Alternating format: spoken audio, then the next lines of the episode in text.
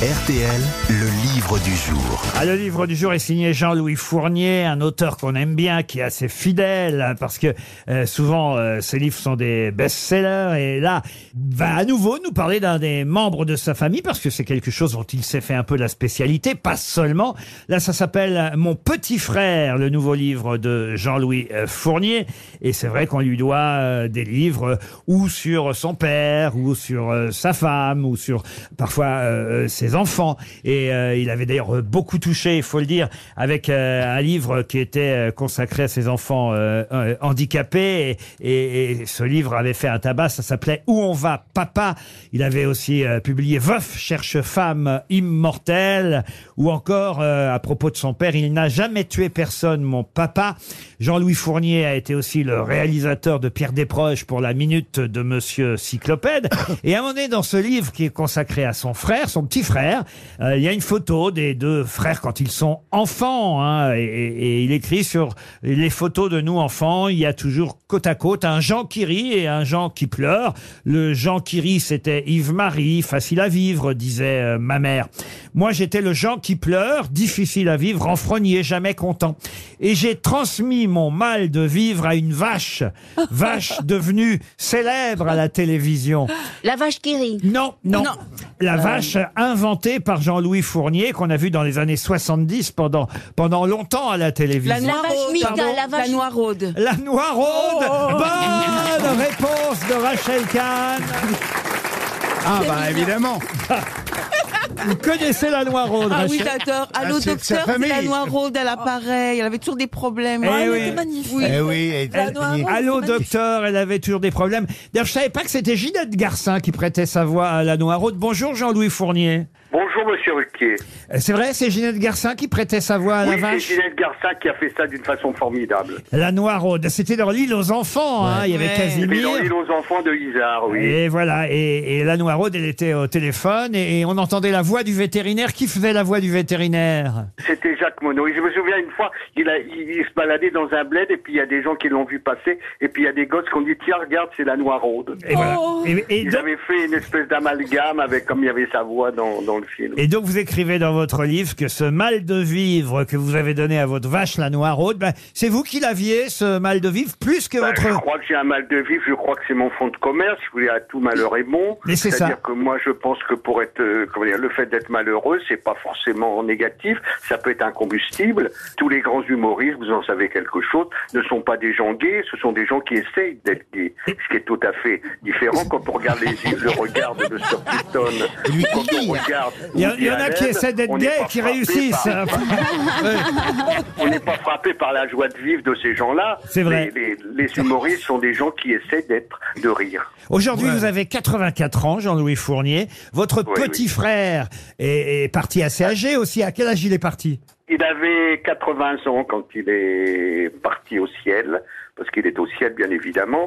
Euh, on avait 13, on avait 13 mois de différence, et j'ai coutume de dire, il était beau, il était très intelligent, il a fait Polytechnique, il Oui, mais il est mort. Et, et- et il est mort, et puis moi, je, moi, je n'avais de lui que 13 mois de plus. C'est la seule chose que j'avais de plus. Et quelque part, pour euh, utiliser le titre d'une émission, euh, lui c'était les chiffres et vous c'était les lettres. On peut dire ça? Ah ben, et si vous voulez, il n'aimait pas parler. Il n'aimait pas parler, il n'aimait pas le langage. Et, et il aimait les chiffres. Il avait une théorie qui était tout à fait juste. Il disait les mots se dégradent avec les intonations. C'est-à-dire un mot, ça n'est jamais exact. On peut dire beau d'une façon où on veut dire laid. Il, il me dit un chiffre, de quelque ton que tu le dis, tu le modifies jamais. Et d'ailleurs, vous dites il est au ciel. J'aurais envie de vous dire plutôt il est sous terre, puisqu'il avait calculé. Ça, ça m'a beaucoup plu dans le livre. Il avait calculé le nombre de personnes qui sont sous terre. Et- et le Il y en a plus qu'au-dessus. Et oui, il y en a bien plus qu'au-dessus. Et, et son calcul s'était arrêté à 60. Alors, c'est pas facile à faire, ça, attendez. 64 688 314 milliards, c'est ça? Oui, oui, oui, ça, ça- Mais- mais est-ce qu'il a- est-ce- énormément. Est-ce qu'il a compté le- le- l'homme de Néandertal et Ah oui. les recticules Depuis, comme ça, depuis le madame. début. Ah. Ah, il, a, il a pris tout, il a pris depuis le départ, de, depuis, il a pris depuis Adam. Il était polytechnicien, c'est ça? Oui, il était polytechnicien, ça veut dire qu'il n'était pas trop bête. et vous, et vous, vous ressembliez plus à votre mère qui était artiste. Euh, ma mère, elle faisait jouer du piano, elle était prof de lettres, elle était, elle adorait Verlaine, tout ça. Elle peignait, elle lisait beaucoup, euh, écrivez-vous. Et, et lui, il était plus attiré par l'univers scientifique comme votre père. Pour lui, il y a une chose, c'est que le, le- le- les mathématiques, c'était une science exacte. Son peintre préféré, c'était Excel. Et ah oui, c'est joli. Et il a eu comme professeur euh, d'université, professeur Revel, de oui, lettres bah, votre, le, le mari de votre collaboratrice. de oui. Claude Sarraute, Jean-François Revel, c'est bien ça? Oui, oui, dont il gardait un souvenir formidable. C'était un type tout à fait euh, étonnant. Parce qu'il lui a mis, Revel lui a mis un 19 sur 20, un devoir où en une seule page, il avait détourné avec humour un sujet qui ne l'inspirait pas. Ça prouvait que l'un et l'autre avaient de l'humour. Exactement. Sauf que vous vous dites, généralement, quand on demande, et c'est avec des proches, j'ai vu ça dans une interview que vous avez accordée à la Voix du Nord, vous dites, euh, c'est facile de savoir si quelqu'un a de l'humour ou pas. Vous demandez à quelqu'un s'il a de l'humour, et, et généralement, il vous répond oui. Si vous répond oui, c'est qu'il n'en a pas. Ah bah bien évidemment, ça, ça me paraît mais flagrant. Et quand je le dis, tout le monde est complètement d'accord. que- Comment dire, un, un humoriste ne dit jamais qu'il a de l'humour.